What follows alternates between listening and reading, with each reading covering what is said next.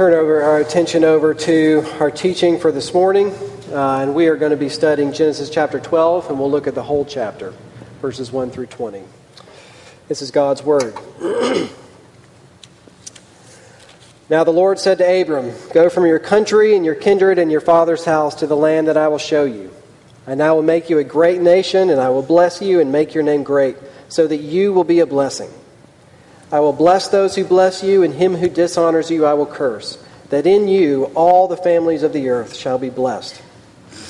So Abram went, as the Lord had told him, and Lot went with him. Abram was 75 years old when he departed from Haran, and Abram took Sarai his wife, and Lot his brother's son, and all their possessions that they had gathered, and the people that they had acquired in Haran, and they set out to go to the land of Canaan. When they came to the land of Canaan, Abram passed through the land to the place at Shechem at the oak of Moreh. At that time, the Canaanites were in the land. then the Lord appeared to Abram and said, To your offspring I will give this land. So he built there an altar to the Lord who had appeared to him. From there he moved to the hill country on the east of Bethel and pitched his tent, with Bethel on the west and Ai on the east. And there he built an altar to the Lord and called upon the name of the Lord. And Abram journeyed on, still going toward the Negeb.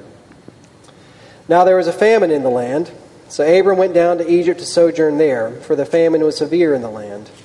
When he was about to enter Egypt, he said to Sarai his wife, I know that you are a beautiful woman in appearance, and when the Egyptians see you, they will say, This is his wife. Then they will kill me, but they will let you live. Say you are my sister, that it may go well with me because of you and that my life may be spared for your sake. When Abram entered Egypt, the Egyptians saw that the woman was very beautiful. And when the princes of Pharaoh saw her, they praised her to Pharaoh. And the woman was taken into Pharaoh's house, and for her sake he dealt well with Abram. And he had sheep, oxen, male donkeys, male servants, female servants, female donkeys, and camels. But the Lord afflicted Pharaoh and his house with great plagues because of Sarai, Abraham's wife. So Pharaoh called Abram and said, What is this that you have done to me? Why did you not tell me that she was your wife? Why did you say, She is my sister, so that I took her for my wife? Now then, here is your wife, take her and go. And Pharaoh gave men orders concerning him, and they sent him away with his wife and all that he had. This is the word of the Lord. Thanks be to God.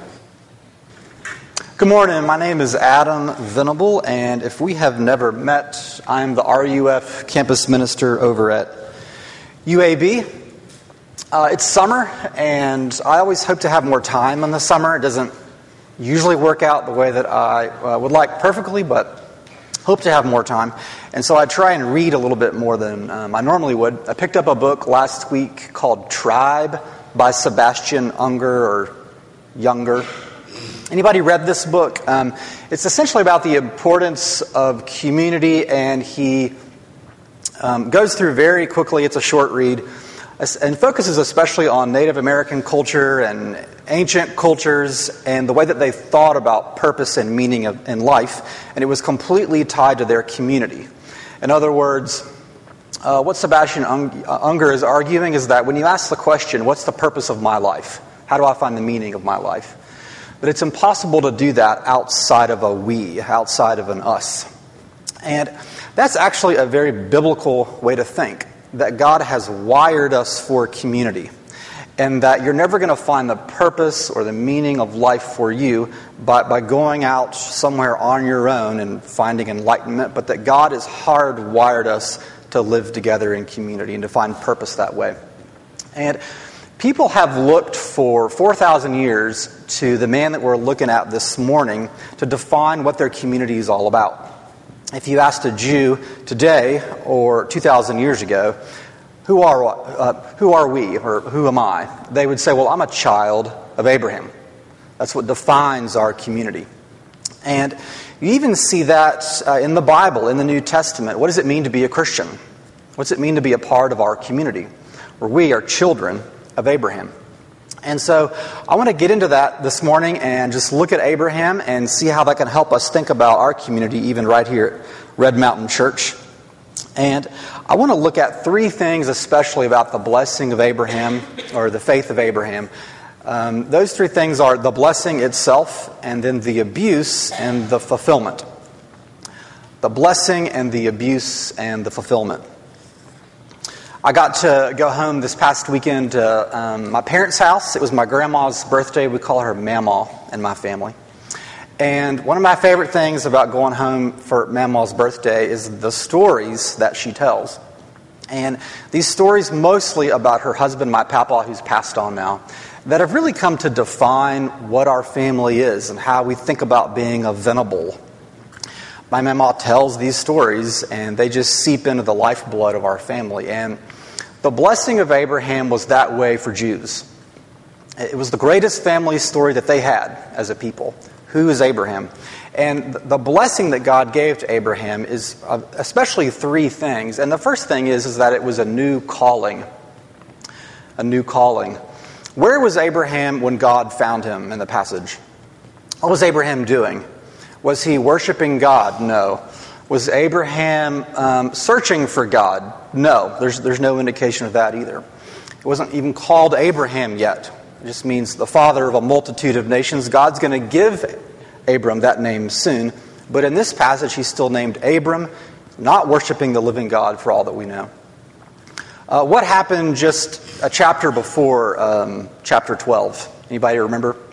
The story of Babel, where God found humanity building this kind of idol of themselves, trying to reach up to God.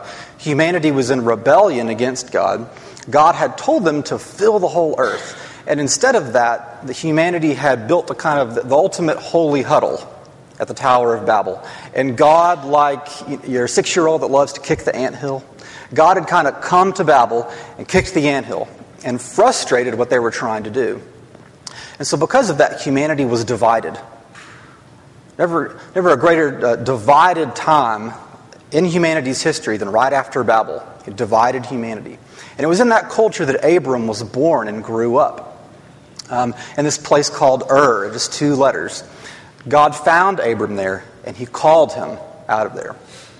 And he called Abram to, to, not, to not just leave Ur, but his family had already traveled to a place called Haran. It's about 600 miles away.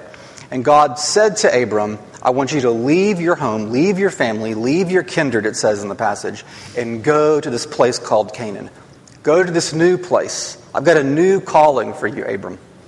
And Abram had to separate from his family. Imagine how hard that would be to leave the place that you knew best behind and to go to this new place that you had never seen before. God doesn't even tell Abram exactly where he's going to go. Somehow Abram knew head towards Canaan. I'm going to show you the land when you get there. And so there, were two things about that calling. First off, God's calling Abram wasn't dependent on his holiness or his goodness. The same is true of us, right? God called me my freshman year at the University of Alabama. It didn't have anything to do with me looking for God. I wasn't looking for the true God. God was looking for me. That's true of every Christian, right? You didn't find God, God found you. But, he, but He's called us to separate, right? To leave that old identity behind and to put on our new identity, which is what He was called, calling Abram to do. And so the first thing about the blessing is that it's a new calling, but the second is that it's a new home. And you see this especially in the really earthy language that gets used for what God wants Abram to do. God's plan for Abram wasn't, look, I want you to go find a mountain and go up there, and I'm going to download um, this super secret information to you, and then you're going to float away on a cloud somewhere into bliss. Instead, God gave Abram a nation. The passage emphasizes that this is land, this is the earth that you and your people are going to inherit. And that same thing has been true about God's salvation for 4,000 years. That God, in calling Christians to separate from their old identity, He's not bringing them into this super spiritual place that feels like I'm floating on a cloud or something. Does anyone really picture it like floating on a cloud? Probably not, but you understand what I mean. God's promises of, of salvation is earthy. Um, Christians for 2,000 years have believed that in order for our salvation to be complete, this thing called the new heaven and the new what? The new earth. That God's promise to Christians and their salvation, it is as earthy as God's promise to Abram was.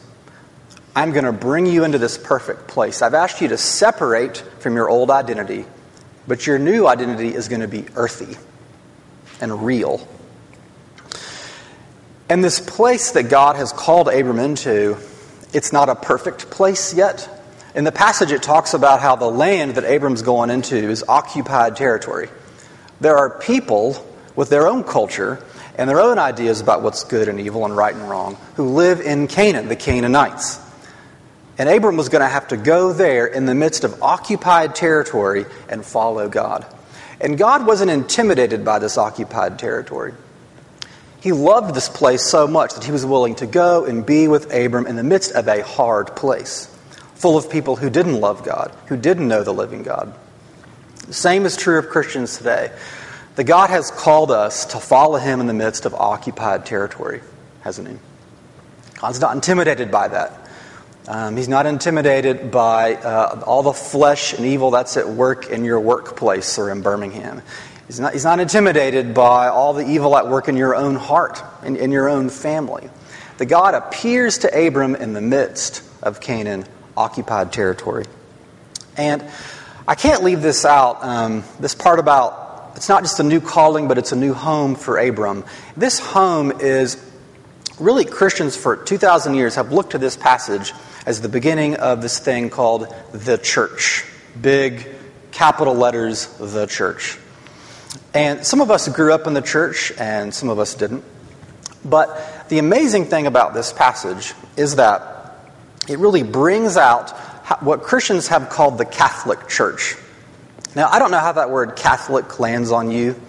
Um, for some of you, that might uh, kind of rub you the wrong way, the idea of being Catholic, and others of you like that idea.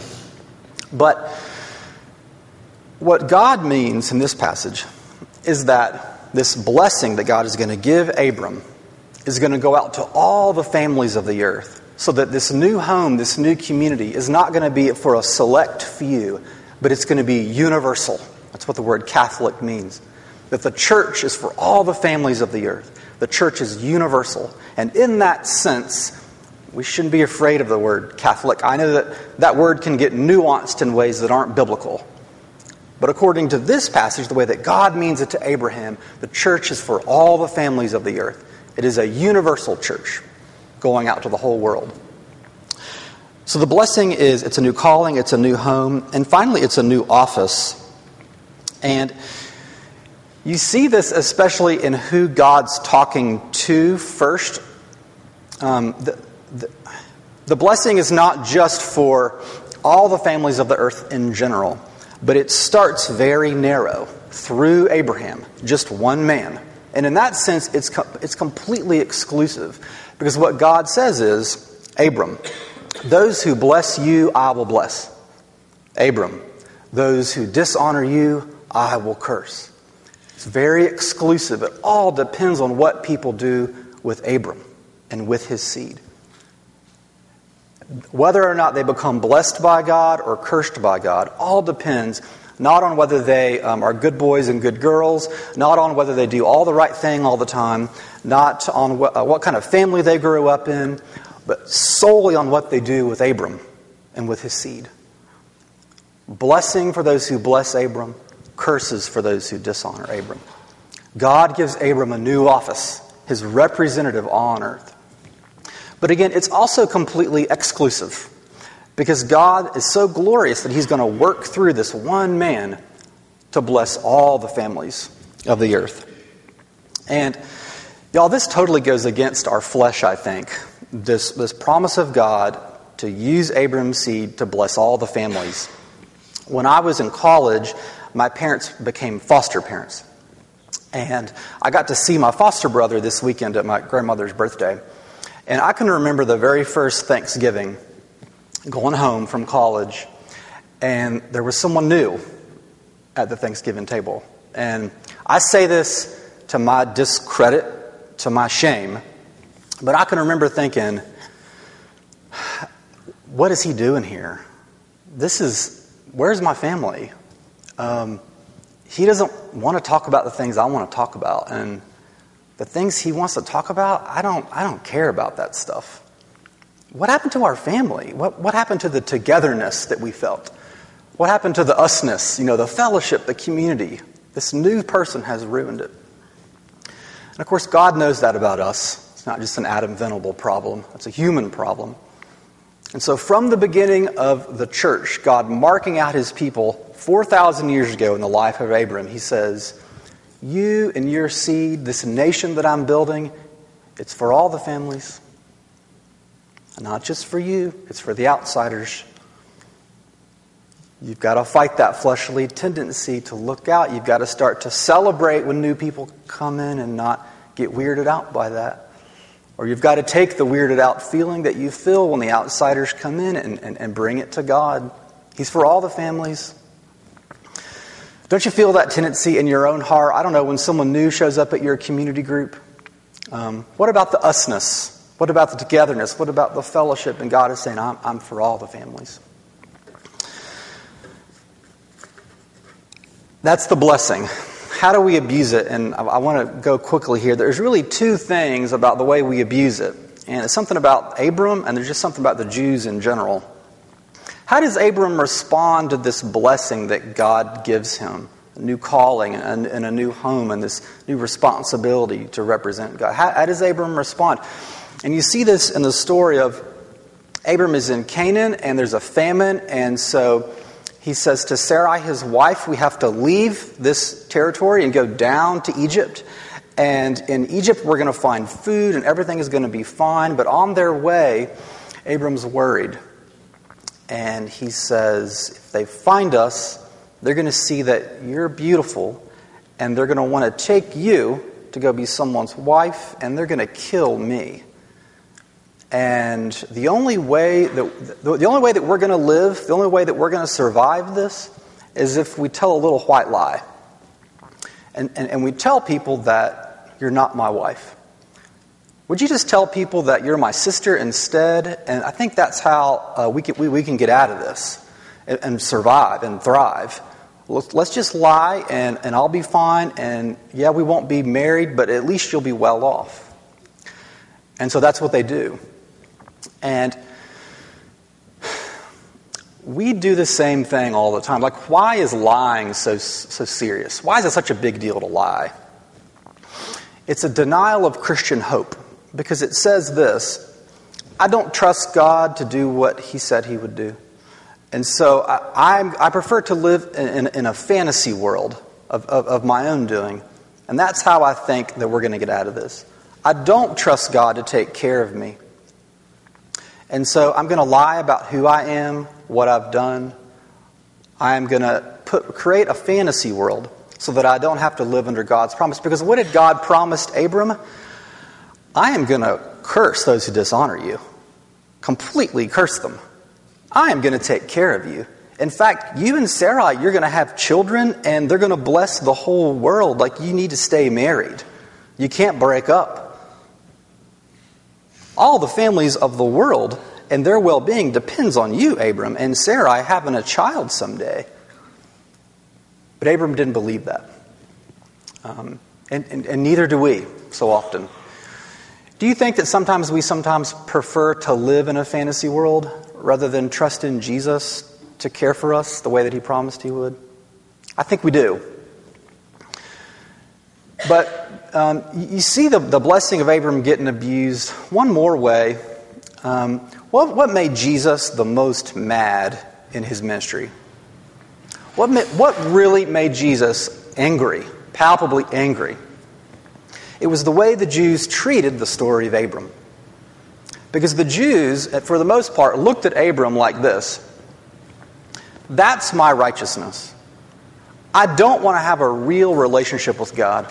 I want to avoid God at all costs. And I'm going to use the story of Abram to do it. I'm going to go to church and I'm going to pray and read the Bible and I'm going to look really obedient like a good boy and a good girl. But I, I don't want a real relationship with God. I don't want to be honest with who I am. I don't want to ask God for help. And so, whenever I feel the least little bit vulnerable, the way I'm going to medicate myself is well, look, I'm a child of Abram. I'm a child of Abraham. No, I'm fine. I'm a child of Abraham. As a matter of fact, you're in trouble because you're not a child of Abraham. That's how the Jews abused the story of Abram. This is not a Jewish problem, right? This is a human problem. Um, it's our own tendency to hide behind church to avoid God. I, I'm going to go to church and I'm going to go to community group. I don't want anything to do with God. And the best way for me to avoid Him, to keep people from asking about me, is I'm just going to try to do all the right things. I go to church. And that nagging little voice in the back of your mind that says, I should turn to Jesus. Man, man, I should, I should really turn to Jesus. I'm probably fine because I go to church. I'm probably fine. This was the way that the Bews, the Bews, that would be an interesting Old Testament name, wouldn't it? That was the way that the Jews abused the story of Abram. They wanted to leave it behind and they wanted to hide behind it. And that, that's the bad news for them. So, what's the good news? And this is my final point that um, this is the fulfillment of the blessing of Abram. How does the New Testament begin? Very first verse of the New Testament starts this way The book of the genealogy of Jesus Christ, the son of David, the son of Abraham, the offspring of Abraham. Um, Mary, often called the Virgin Mary, she has a song in Luke chapter 1. We read this around Christmas time. And that song that Mary um, uh, speaks, that's recorded in Luke 1, this is how it ends. He has helped his servant Israel in remembrance of his mercy, as he spoke to our fathers, to Abraham, and to his offspring forever. Did Jesus go on a great journey like Abraham? Jesus left heaven, the perfect place, to come down to earth. Jesus came down and he separated himself from all sin. And this wasn't just Jesus' idea, but God the Father called his son to do this to leave his home, to come on a mission to bring the blessing of salvation to all the families of the earth. Did God give Jesus better promises than God gave to Abram? God promised Jesus, his only son, that Jesus would inherit the heaven and the earth, not just Canaan. He promised that he would give Jesus a new heaven and a new earth. Who's on a mission to bring salvation to every family of the earth, right? Go and make disciples of all nations. Take this blessing to the whole earth. This is Jesus. Who's a better husband than Abram? You know, when Abram wanted to leave his wife, he was scared. And so he left her. Who's a better husband than Abram? Jesus is. The one who's promised to never leave his church or forsake his church. No matter how hard things get, Jesus has promised to never leave us, not the way that Abram left Sarai. How did God respond to Abraham's sin? That's the good news, I think. God could have said, Look, Abram, I, I called you and I gave you a new home and this amazing new responsibility to bless me, and the first thing you do when things get tough is you lie and you jeopardize the whole mission, the offspring, the, the families of the earth. Look, I, have got to start with someone new. Um, you know, thanks for trying. Have a nice life. What did God do instead? He inflicted plagues on Egypt so that Pharaoh realized what had happened. Not the last time God would inflict plagues on Egypt. And God renewed the situation. And Pharaoh gave up Sarai. And Sarai and Abram were reconciled and came back together. And the passage said that God gave Abram all that he needed. Red Mountain Church, um, what does it mean that we share in, in the blessing of Abram? Um, it means for us that God found us, we didn't find him. Um, it means that your background doesn't recommend you to God. It doesn't matter how smart you are, or funny, or good looking, or powerful, or um, well liked you are, that God saves anybody and everybody. And I, I wanted to end with this. This is a, I saw this story um, from a friend of mine who, who pointed it out to me. And it's from the LA Times, just from May 18th. And this is how the story goes from the LA Times. It says In 1998, a jogger found a newborn baby buried alive in the foothills of Altadena, California. And the baby was not more than a few hours old, hovered near death. Azita Milanian, that's the woman's name, she was out jogging, and one of her dogs had stopped to smell and scratch at the dirt on the trail. And Milanian went to investigate and saw two feet coming out of the ground. At first, she thought it was an animal, but then she heard the infant cry. And when she started digging, she found a baby wrapped in a blue towel, and she lifted him onto her arm and began digging the dirt from his nose and mouth. And the baby makes a remarkable recovery, finds a family. Uh, the hospital nurses named the baby Baby Christian, and people from around the state, as far as Florida, send toys and gifts and donations. And the authorities look and look uh, in vain for the boy's mother.